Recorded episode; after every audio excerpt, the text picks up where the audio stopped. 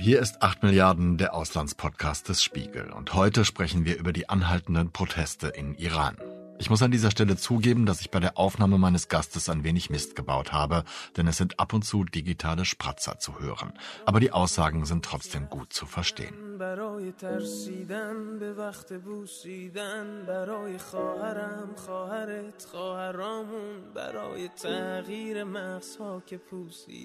Seit fast drei Monaten gehen die Menschen in Iran auf die Straße, um gegen ihre Regierung, das Regime, das staatliche System zu protestieren.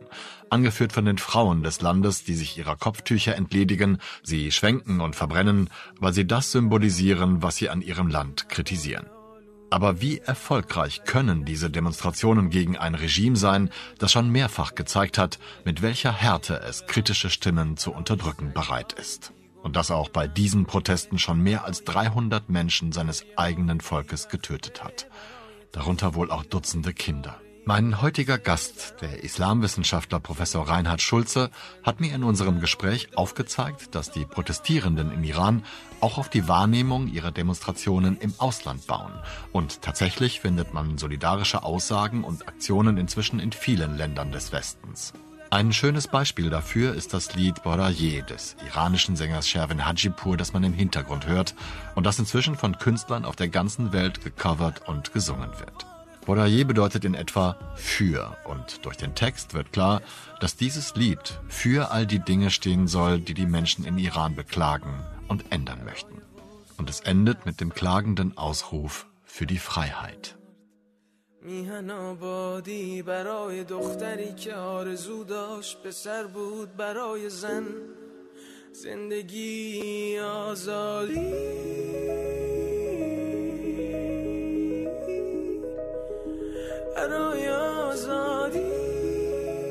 Herr Professor Schulze, Sie kennen Iran gut, haben, soweit ich weiß, zumindest habe ich das wahrgenommen, viele Kontakte in dieses Land und Ihr Fachgebiet ist die Islamwissenschaft. Vielleicht als Anfang dieses Gespräches, was bewegt Sie besonders, wenn Sie die Proteste und die darauf folgenden Entwicklungen in Iran verfolgen? Also mich bewegt vor allen Dingen die Erfahrung, dass in den Protesten ein ganzes System, das über 43 Jahre lang gezimmert wurde, in Frage gestellt wird.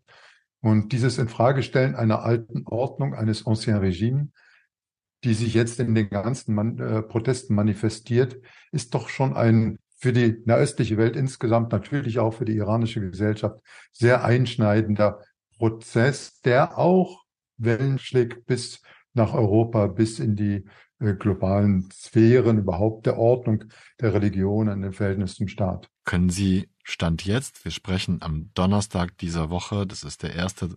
Dezember, einen Stand der Dinge benennen nach, ich glaube, zweieinhalb Monaten anhaltender Proteste? Ja, man hat immer den Eindruck, je nach Informationslage, dass es mal eine Flaute gibt oder keine Flaute gibt in den Protesten selbst. Und heute befinden wir uns nach den Debatten und den Diskussionen um die Fußballweltmeisterschaft und die Teilnahme der iranischen Nationalmannschaft eher wieder in eine Situation, die als Flaute wahrgenommen wird. Aber faktisch ist die revoltierende Stimmung in der Gesellschaft weiterhin am Kochen und es braucht jeweils immer nur in verschiedenen Orten kleine Anlässe, um dieser Stimmung wieder den Weg zu bahnen. Gibt es klare Entwicklungen dieser Zeit, die Sie sehen, die darauf hindeuten, dass die Protestierenden tatsächlich etwas erreichen? Oder sehen Sie eher einen, einen Zeitpunkt, der im Gegenteil die Oberhand des Staates wieder deutlicher vorweist? Da ist sicherlich die Situation im Augenblick unentschieden. Also ist nicht klar, wer letztendlich die Oberhoheit gewinnen wird.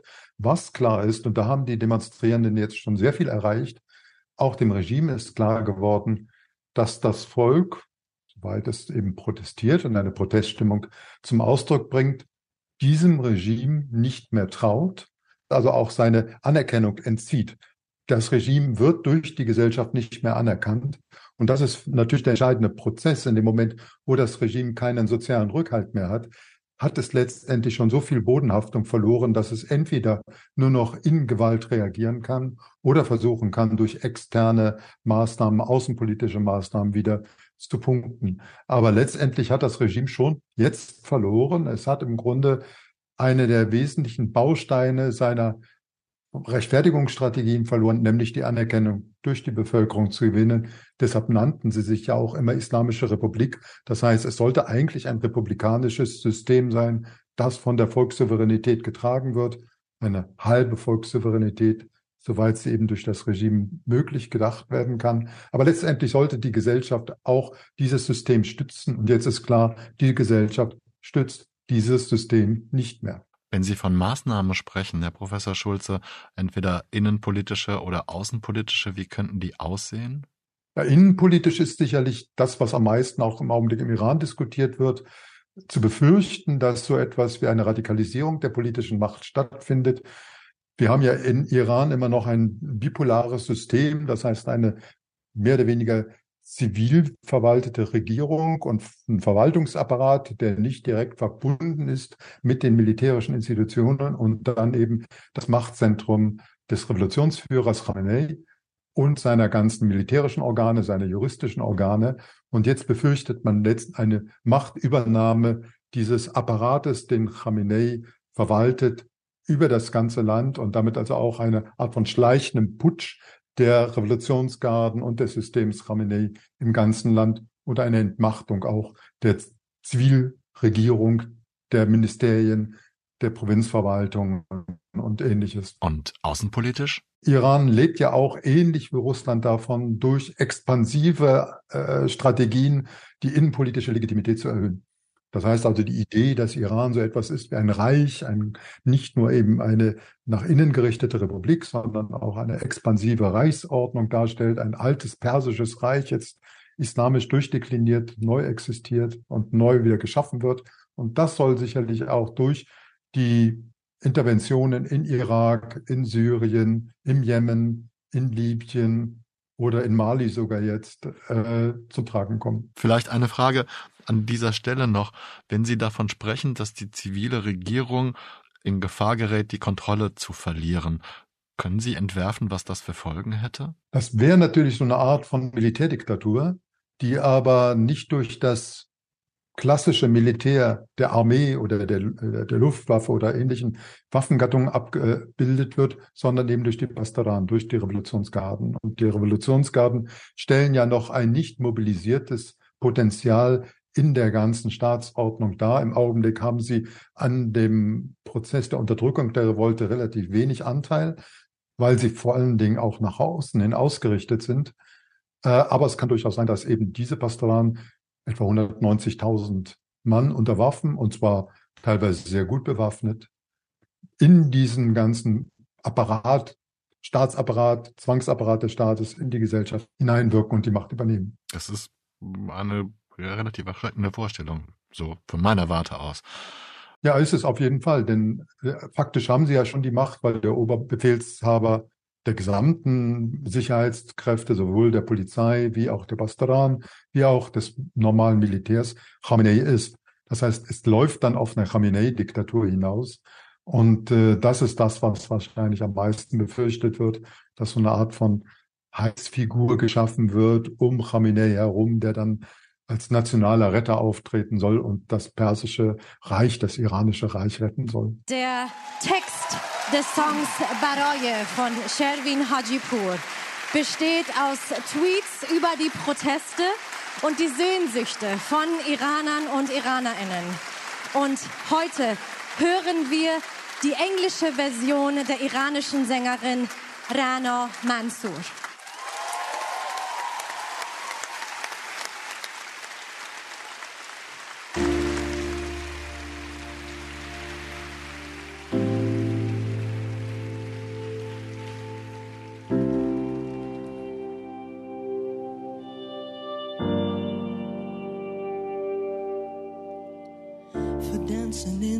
Alleys and the streets for the thrill and the fear of getting caught kissing for my sister, my brother, and unity for all the times we tried to change their minds and stale beliefs.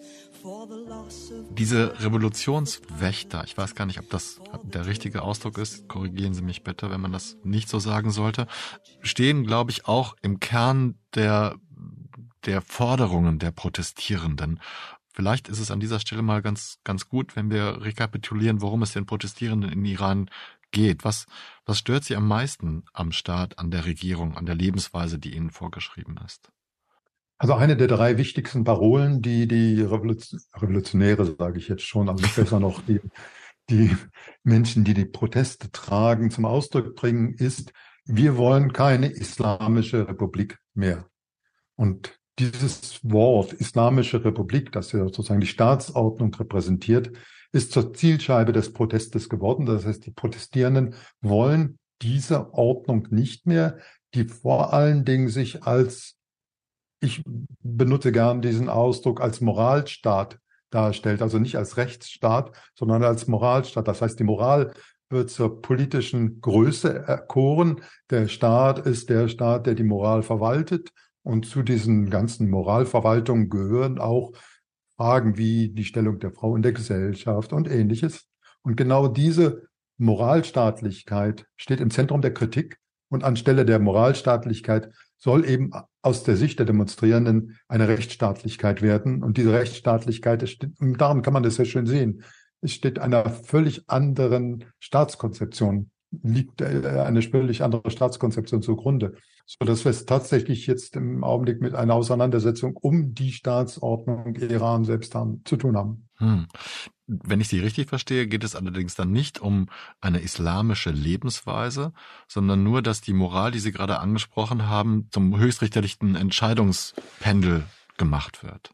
Genau, das ist nicht die, zwar ist sozusagen die Mehrheit der iranischen Gesellschaft sicherlich religiös indifferent heute, aber es geht nicht um darum, die islamische Ordnung aus dem Land hinauszuwerfen und so etwas wie eine ähm, Rückkehr zum in vorislamische Zeiten zu inszenieren, sondern es geht vor allen Dingen darum, den Islam aus der Zwangsordnung des Staates herauszunehmen und den Staat nicht mehr mit der Zwangsordnung Islam in Verbindung zu bringen. Und das ist, glaube ich, der Kern der ganzen äh, Auseinandersetzung.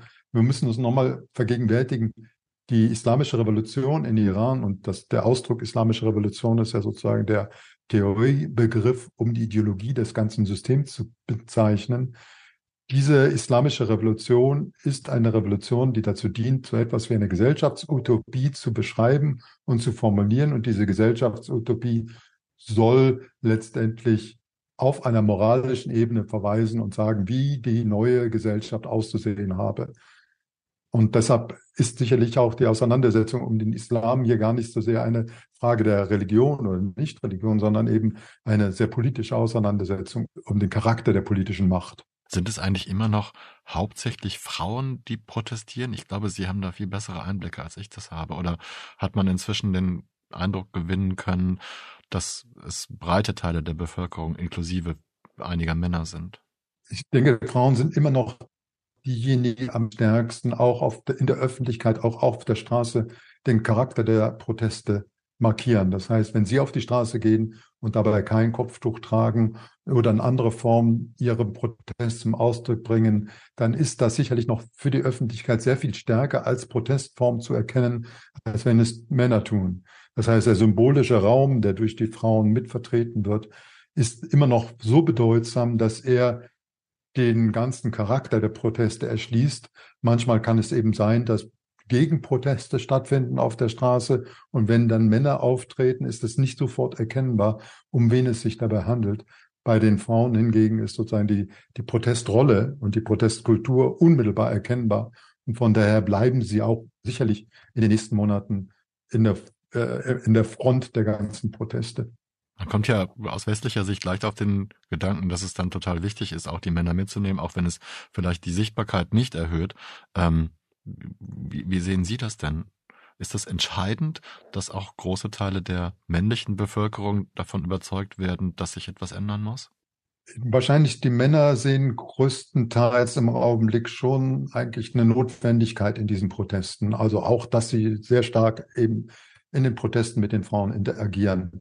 Das eigentliche Problem ist der Generationsbruch. Das heißt also die ältere Generation, die eher abwartend auf die Proteste reagiert und sagt, ja, also man darf hier nicht den Staat zu sehr provozieren und die alten moralischen Ordnungen, die die Islamische Republik vertreten haben, waren sie nicht alle so schlecht und das war schon immer manchmal ganz gut. Und was wollen die Frauen denn? Sie haben doch schon 70 Prozent der wichtigsten Berufe äh, in ihren in ihrem Portfolio sozusagen schon drin. Da gibt es schon eine gewisse Art von Generationskonflikt, der sich in den Protesten äußert und der dürfte wahrscheinlich wichtiger sein als der äh, Länderkonflikt, der manchmal auch in bestimmten Gebieten auftauchen kann oder auch angesprochen wird. Araye, so heter den virala protestlåten av den iranska sångaren Shervin Hajipur, här för att framföra en svensk tolkning. Välkommen Carola.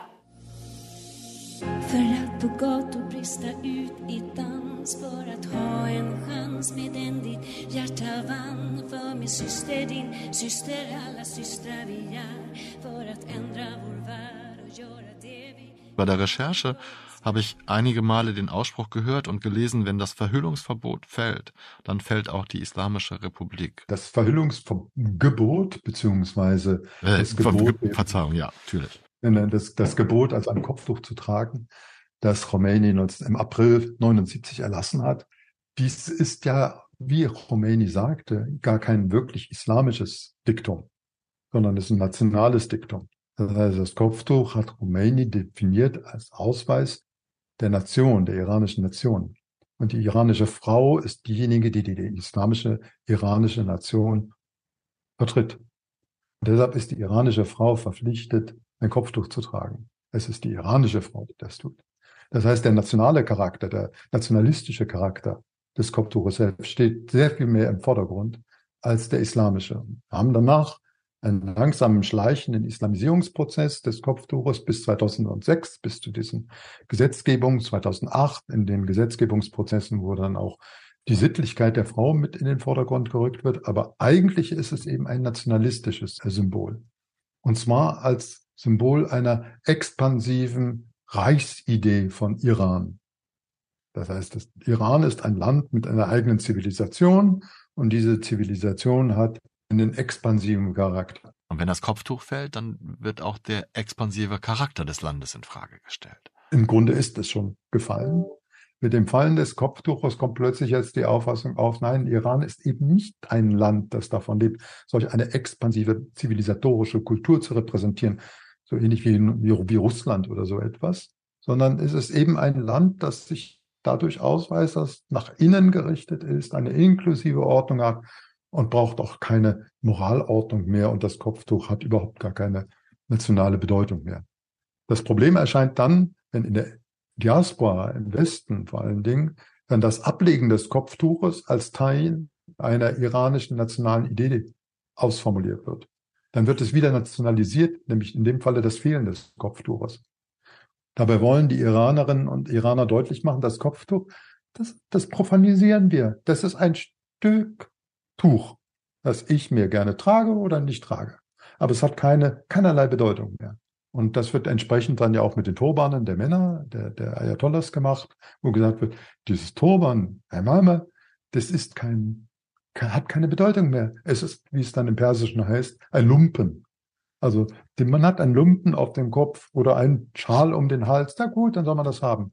Aber entscheidend ist, dass da der symbolische Raum geschlossen wird und äh, diese Tücher, diese Kleidung keine Möglichkeit mehr bieten, so etwas wie eine nationale Symbolik zu repräsentieren. Das steht absolut im Vordergrund. Vielen Dank für diese Erklärung. Hatte ich vorher überhaupt nicht so begriffen. Aber muss ich nochmal nachfragen, in der Wahrnehmung des Regimes, der, der Staatslenker, wird es doch dann wahrscheinlich gerade als Provokation angesehen, wenn dieses Machtsymbol noch nicht mal islamistisch, islamisch ist, sondern dieses staatliche Machtsymbol willentlich entfernt wird. Es ist ein Verrat, es ist ein wirklicher Verrat. Also wie Khamenei ja auch gesagt hat, also wenn die Frauen das Kopftuch ablegen, verraten sie die iranische Nation. Und dieser Ungehorsam der iranischen Frau gegenüber der Nation, gegenüber dem Staat, ist für die alte Ordnung, für das Ancien Regime unerträglich. Sondern ist äh, eine Ordnung aufgebaut worden, wo die einen tragen das Kopftuch und die Männer tragen keine Krawatte. Hm?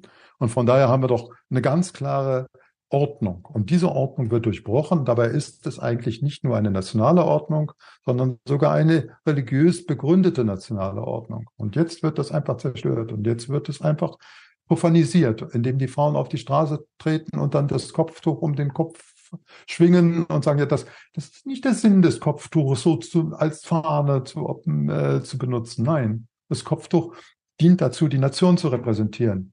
Und jetzt drehen die Frauen das um. Die Männer drehen das um. Und das ist natürlich eine Umkehrung der Werte. Das ist für das alte System unerträglich. Und deshalb denke ich, dass das System das nicht ohne Zähneknirschen beziehungsweise militanter Gewalt ertragen wird. Ich träume mit den Menschen im Iran, dass ihre Träume in Erfüllung gehen in diesen Tagen. Ich träume, dass man hierzulande endlich sieht, wie die Menschen dort unterjocht werden von dem Regime. Ich, ich habe den Eindruck gewonnen, dass es momentan besonders dramatisch in den kurdischen Gebieten ist und mich gefragt, wie schwer der Faktor wiegt, dass Mahsa Amini aus einer kurdischen Familie stammte.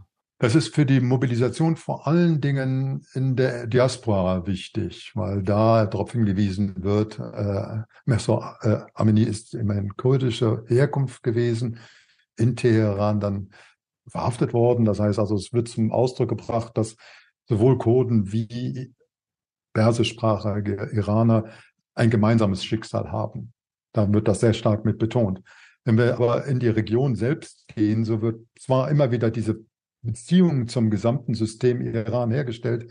Aber gleichzeitig gibt es auch so etwas wie ein Emanzipationsanspruch, dass die neue Republik, die gegründet werden soll irgendwann mal, eben inklusiver Natur ist und nicht mehr mit einer Leitnation ausgestaltet ist. Diese Leitnation der Perser, also derjenigen, der die schönes Persisch sprechen, als die wichtigste Nation anzusehen sein. Das erlebt man auch bei den Belutschen, also im Südosten des Landes wo eigentlich doch der Schwerpunkt der Proteste, zumindest der militanten Proteste zu beobachten ist. Also in den Peripherien von Iran selbst, in den vielen Peripherien, die das Land hat, zeigt sich doch sehr viel stärker noch das Moment auch zu sagen, wir wollen auch das Primat eines ethnisch begründeten Nationalismus durchbrechen und Iran als eine Art von multikulturelle Nation neu definieren. Hm stelle ich mir fast noch schwieriger vor. Weil ich empfinde das als Laie so, dass wir diese Problematik auch im Irak gesehen haben und die sehen wir ja im Grunde in abgemilderter Form auch bei uns in Deutschland. Diese Versöhnlichkeitstendenzen müssen erstmal geschaffen werden, finde ich. Ja, obwohl ich glaube, die Iraner sind da schon viel weiter als wir oder auch viel weiter als in Afghanistan. Weil in Iran äh, sozusagen die, die Pluralität von sozialen Ordnungen so groß ist und so gesehen wird und auch so studiert ist von den Wissenschaften und von den ganzen, auch von der Öffentlichkeit, dass ein sehr viel stärkeres inklusives Bewusstsein existiert als etwa in europäischen Ländern, wo eher so eine Art von exklusiver politischer Strategie vorherrschend ist. Also in Iran würde man wahrscheinlich kaum damit Punkte machen können, dass man sagt, wir zuerst und dann die anderen. Ah, sondern das ist eher, spannend. sozusagen eher, eher sozusagen diese inklusive Perspektive aufzubauen, zu sagen, also Iraner zeichnet sich, das iranisch Sein zeichnet sich dadurch aus, dass der Iran eben nicht eine Art von aggressives Land nach außen ist, das durch einen ethnischen Kern bestimmt sei, sondern Iran zeichnet sich aus, dass es eben eine emanzipatorische Gesellschaft ist, dass es den, den verschiedenen sozialen Gemeinschaften ob Frauen, ob Gens auch immer gleiche Spielräume eröffnet, dass es Minderheitenschutz gibt. Also insofern erscheint der ganze Protestraum als hochmodern im Iran gegenüber dem, was wir teilweise in Westeuropa erleben. Finde ich sehr verblüffend, aber auch eine sehr, ja, sehr, sehr einleuchtende Aussage. Aber toll, hätte ich nicht, wusste ich nicht, schon wieder was gelernt. Ähm, ich mache noch mal einen kleinen Schlenker Herr Professor Schulze. Sie haben vorhin die Fußball-WM angesprochen und ich habe mich gefragt, als Fußballfan und natürlich Beobachter, ob das Schweigen der iranischen Männerfußballmannschaft äh, beim ersten WM-Spiel in Katar einen Effekt hat und die das, ja, ich sag mal, ähm, etwas verhaltene Mitsingen beim zweiten Spiel äh, auch eine Reaktion hervorgerufen hat. Und im Grunde frage ich mich, wie wichtig solche Symboliken außerhalb des Landes sind für die Protestierenden. Die Symbolik ist innerhalb des Landes hochwichtig und außerhalb des Landes hochwichtig. Äh, die Tatsache, dass beim ersten Spiel die iranischen Fußballspieler das nicht mitgesungen haben, das Schweigen zum Ausdruck gebracht haben, ist so ähnlich wie in China oder in Russland, wenn dort dann Demonstrierende auf die Straße gehen und dann die Hände hochhalten, ohne ein Plakat in den Händen zu haben, aber zu, damit zu zeigen, nicht? Eigentlich hätten wir was zu sagen, aber wir sagen es nicht. Und diese Haltung, also dieses Spiel mit dem Symbol Sprachspiel, was damit verbunden ist, das war natürlich auch in der äh, Protesthaltung dann der Fußballnationalmannschaft erkennbar, so ein bisschen ähnlich wie wenn die Deutschen dann, dann die Hand auf den Mund gemacht haben. Ne? Aber hier wird es sehr viel stärker noch symbolisch auch wahrgenommen. Wir wollen dieses nationale System nicht mittragen. Wobei man eben im Iran wissen muss, da gibt es zwei Nationalhymnen. Es gibt eben die offizielle Nationalhymne, die dann in diesen Anlässen gesungen wird. Das ist eben die Nationalhymne der Islamischen Republik. Und dann gibt es Ey Iran, also das zweite äh, Lied, eine Art Volkslied, das sehr viel mehr auch die, die Stimmung äh, unter der Bevölkerung repräsentiert. Wir sind eigentlich diejenigen, die dieses System tragen. Und gerne, aber ich habe es leider nicht mitbekommen. Ich hätte gerne gewusst, ob denn die Spieler intern dieses zweite Lied eigentlich gesungen haben. Vielleicht haben sie es auch gesungen und wir haben es noch nicht mitbekommen. Aber es gibt noch keinen Lippenleser, der sich die Mühe gemacht hat, um ja. das zweite Spiel zu Nicht ganz nicht. All diese Ausschnitte, Tributes und Coverversionen findet man bei YouTube. Natürlich werde ich die verwendeten Songs in den Show Notes verlinken. Auch zu diesem Auftritt von Coldplay in Buenos Aires. We're going to sing a song now that uh, right now is being sung by many people in Iran and many of the Persian diaspora, people who left Iran after the revolution. Please welcome Golshifte Farahani and. Uh, Hola, Buenos Aires. You, you, may not know this song, but we've got to give it everything because uh, we're going to send this with love from here to Iran. And here we go.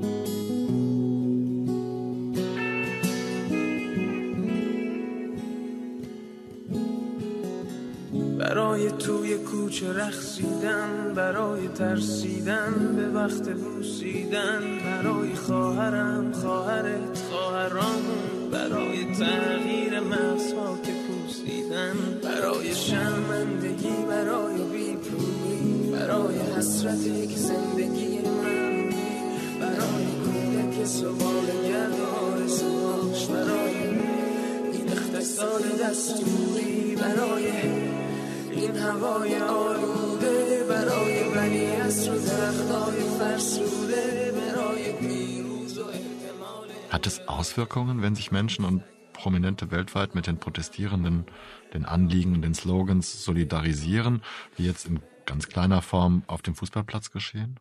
Hat sicherlich Auswirkungen, weil die Anerkennung von außen genauso wichtig ist für die Protestierenden wie die Anerkennung, die sie im Lande selbst erfahren. Ich sprach am Anfang davon, dass Anerkennung ein der, eines der wichtigsten politischen Ordnungsmuster ist. Das trifft nicht nur die Regierung, sondern das trifft auch die Protestierenden.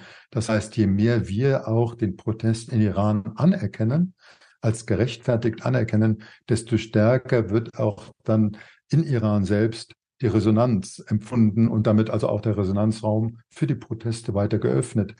Sie alleine zu lassen und sagen, macht mal eure Proteste dort, wir machen weiter unsere Geschäfte, das würde wahrscheinlich dem Protest letztendlich die Nahrung entziehen, weil diese Proteste auch von Anerkennung von außen äh, darauf angewiesen sind, dass die stattfindet. Insofern war auch dann die äh, Fußballweltmeisterschaft relativ wichtig. Da haben wir so einen Anerkennungskampf schon förmlich gehabt wo das Regime versuchte und Khamenei vor allen Dingen versuchte, er kommentierte dann ja auch die Fußballspiele und versuchte nur zu zeigen, dass das eigentlich die Anerkennung der Islamischen Republik ist, was jetzt hier stattfindet und eben nicht eine Anerkennung der Proteste. Die Protestierenden haben es genau andersrum gedreht. Da hat man sehr schön den, den Zwist zwischen diesen beiden Welten abgebildet. Ganz grundsätzlich, Herr Professor Schulze, haben die Menschen überhaupt eine Chance, mit ihren aufrechten Protesten gegen ein Regime, das so viel Übung darin hat, sein Volk zu kontrollieren, zu überwachen und zu bestrafen? Ja, das ist schwierig zu beantworten. Ähm, es hängt auch ein bisschen von uns ab, weil es findet die Revolution, so nennen wir das jetzt mal kurz, hm? die Revolution findet nicht nur im Stadt, in, in diesem Land statt. Die Revolution beruht auch darauf, dass eine alternative gesellschaftliche und politische Ordnung als attraktiv anerkannt wird. Und je stärker diese Ordnung auch als relevant, global relevant gesehen wird, desto mehr äh, Chancen eröffnen sich im Iran selbst. Wenn jetzt aber gleichzeitig in den Teilen des Globus, wo, hm, sagen wir in den USA oder auch bei uns, wo die Sinnhaftigkeit einer liberalen Ordnung, einer rechtsstaatlichen Ordnung nicht mehr so im Vordergrund steht, sondern stattdessen kultureller Separatismus, Exzeptionalismus und ähnliches in den Vordergrund geraten, so ein Trumpismus gab, gepredigt wird, desto weniger Legitimität hat dann der Protest im Lande selbst. Und das merkt man jetzt schon, wenn Khamenei versucht zu sagen, Iran ist eben doch in einer Position, die ähnlich ist wie in Russland und die Position, eine antiimperialistische Position, wie sie auch in Russland entwickelt wird, gegenüber dem Westen, gegenüber der NATO, gegenüber dem angelsächsischen Westen überhaupt desto geringer wird dann auch der Handlungsraum der Opposition in Iran selbst, weil dann gesagt wird, ja, ihr wollt euch jetzt mit einem untergehenden, äh, dekadenten Westen identifizieren. Das geht doch nicht. Demnach brauchen wir eine veränderte Haltung gegenüber Iran oder ein zukunftsfähiges Bild des Westens, das wir selbst transportieren. Westen war schon immer gut, was wollt ihr denn? Und Westen ist Kopftuch weg und Religion weg und das ist eben der Westen. Wir sind wir sind aufgeklärt und die sind eben nicht aufgeklärt. Das ist der Westen. Aus dieser patriarchalischen, paternalistischen Haltung muss man schon aussteigen und mit einem neuen Verständnis, fast einem globalen Verständnis von Westen operieren und dadurch also auch den Akteuren in Iran die Handlungsfelder öffnen und sagen, ja gut, ihr könnt genauso westlich sein, dann seid ihr aber westlich, weil ihr es seid und nicht, weil wir wollen, dass ihr es seid. Und auf diese Art und Weise können sich dann die Handlungsräume öffnen und dann besteht schon die Möglichkeit, eine positive Ordnung auch in Iran mitzubegründen. Aber die Globalität, die, die Vernetzung ist so groß, dass der Prozess, der erfolgreiche Prozess eben nicht nur abhängig ist von dem, wie es in Iran läuft, sondern sehr viel stärker auch abhängig ist von dem, wie die, die globalen Konflikte zurzeit ablaufen. Das klingt ein bisschen so, als wenn auch wir ein bisschen Aufklärung vertragen könnten, indem wir unsere vielleicht klischeehafte, äh, verhärtete oder auch nur verkrustete Haltung und Sichtweise auf den Iran äh, ein bisschen erneuern müssten. In jedem Fall. Wir müssen vor allen Dingen aus diesem Orientalismus aussteigen, mit dem bislang auch der Iran betrachtet wird und hin zu einer Perspektive gelangen, wo das, was wir als unsere Eigentümlichkeit, unsere Werte oder so etwas versuchen zu äh, priorisieren und ein Privileg förmlich draufzusetzen, sagen wir, wir ist es unser Westen und wir wollen ihn verteidigen, hin zu einer Haltung zu gelangen, zu sagen, jedes, jeder Teil auf diesem Globus, auch Iran oder Ägypten oder Saudi-Arabien oder was es ist, oder Russland oder Ukraine, haben das Recht darauf, für sich selbst einen eigenen Westen zu kreieren, aus eigener Tradition heraus das zu kreieren, was wir als Westen versuchen zu beschreiben. Und wenn eben ein Iran eine Rechtsstaatlichkeit reklamiert, eine Iranerin entsprechende demokratische Ordnung reklamiert, dann ist das nicht Verwestlichung, sondern Teilhabe an einer gerechtfertigten liberalen Ordnung, an der jeder Mensch das Recht hat teilzunehmen. Das heißt, man sollte schon auch die die politische Kritik dann entsprechend globalisiert versuchen zu formulieren, so wie auch viele soziale Beziehungen globalisiert erscheinen. Und dazu kommt natürlich die, die Frage, dass, dass ja nicht allen protestierenden Menschen in Iran auch der Zugang zu dieser Reaktion ermöglicht wird. Ist das ein wichtiger Faktor? Das ist schon ein wichtiger Faktor, denn die Globalisierung hängt natürlich auch von der globalen Vernetzung ab. Und äh, eine Weltgesellschaft ist eine Kommunikationsgesellschaft und sie kommuniziert über ihre einzelnen Bereiche sehr stark miteinander und interagiert auf diese Art und Weise. Und wenn der iranischen Gesellschaft diese Kommunikation abgeschnitten wird, dann kann das für Iran auch sehr, sehr schwer werden. Aber da überschätzt sich das Regime doch maßlos, indem es glaubt, also es können es tatsächlich so wie in China das vollkommen abschneiden. Das wird nicht gelingen. Die Kommunikationswege sind heute so verschlungen, dass jeder einen Ausweg findet, selbst wenn also die höchsten Barrieren errichtet werden. Also, und sei es nur ein Gerücht, das reicht auch aus, um sehr schnell Kommunikation zu produzieren. Ich finde das gerade sehr spannend, was Sie gerade gesagt haben, denn Sie behalten nehme ich einfach mal an, Kontakt mit Menschen in Iran. Was kriegen Sie denn momentan zurückgespielt über diese Kommunikationskanäle? Äh, weil die wichtigste Aussage ist, glaubt nicht, wenn Flaute erscheint, dass Flaute herrscht. Ne, das ist das Wichtigste, die wichtigste Botschaft, die andauernd immer wieder formuliert wird. Sie kann natürlich am Telefon nicht in einer Form formuliert werden, direkter Kommunikation, sondern das wird dann schön ein bisschen verschleiert. Aber von der Sache her ist völlig klar, was gemeint ist. Wir sollen nicht glauben, wenn im Augenblick auf Twitter oder wo auch immer gerade keine, wenn da ein gewisse Maßen Ebbe herrscht, dass dann tatsächlich auch Ebbe herrschte.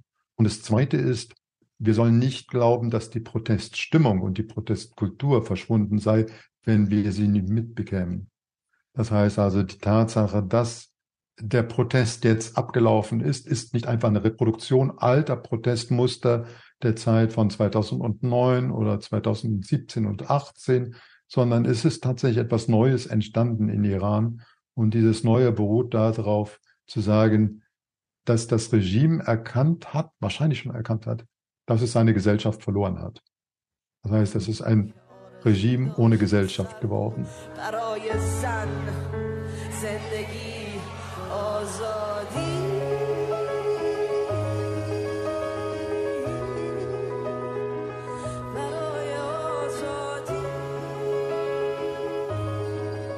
Das wird zu einer Härte führen, das ist klar, da sind sich die Iraner vollkommen bewusst mit dieser, äh, dieser Situation. Das heißt, es wird eine sehr militante Reaktion des Staates geben, welcher Form auch immer. Aber je militanter auch das Regime reagiert, desto größer wird dann das Widerstandspotenzial in der Gesellschaft selbst. Und der Optimismus, der versteckte Optimismus in der iranischen Bevölkerung ist doch erstaunlich groß. Und äh, angesichts der Tatsache, dass wir bislang praktisch keinen militanten Widerstand erlebt haben, sondern wirklich einen zivilen Widerstand erlebt haben, mag das überraschen, dass dieser Optimismus da ist. Aber sie in Iran sind davon überzeugt, dass dieses Regime irgendwann mal einfach verschwindet. Das ist eben noch eine Option, die in Iran auch gerne diskutiert wird, die sogenannte DDR-Lösung, ne? dass irgendwann mal dann auch Khamenei und auch andere, die das, die auch nach Raisi vielleicht nicht, aber andere, die das Sagen dort haben, erkennen, es hat keinen Zweck mehr. Wir kriegen die Bevölkerung nicht mehr zurück in das System. Wir kriegen also keine Kontrolle mehr über das Ganze. Und dass sie dann tatsächlich einfach die, die politische Macht abtreten, in einem Übergangsprozess abtreten. Und manche wie Khamenei dann eher noch hingehen und wie Herr Mielke dann sagt, ich hab's euch doch alle so lieb und warum wollt ihr mich nicht mehr? Dass diese Haltung irgendwann mal nochmal zum Ausdruck gebracht wird, aber letztendlich so etwas wie eine Transformation stattfindet. Man fragt sich, wer könnte dieser Transformator sein? Gibt es einen Gorbatschow in Iran? Gibt es so etwas wie eine, eine, einen Hinweis darauf, dass tatsächlich auch das System sich ändern wird, aus dem System selbst heraus?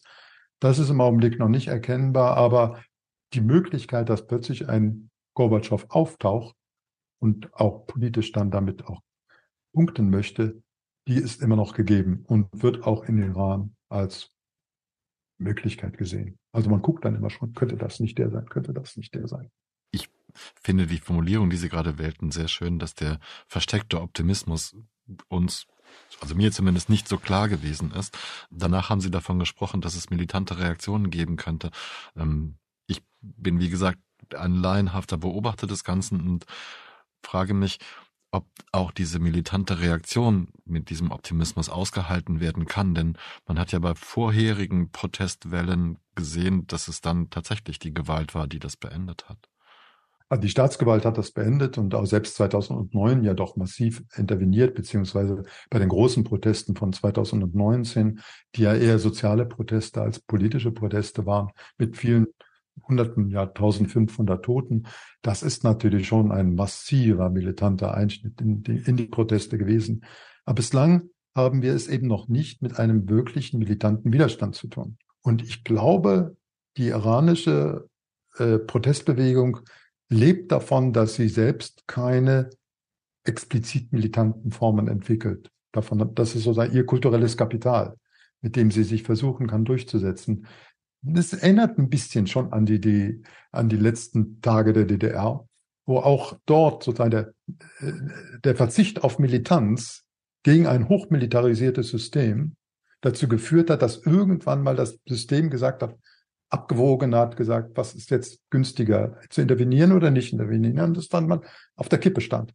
Und es kann durchaus sein, dass in Iran dieselbe Situation eintritt, dass dann auch Entscheidungsträger dann sagen, nein, also wenn wir jetzt intervenieren, gibt es ein solches Blutbad, das können wir nicht machen und äh, dann darauf verzichten und dann einen Transformationsprozess in Gang bringen. Darauf hoffen natürlich sehr viele Iranerinnen und Iraner.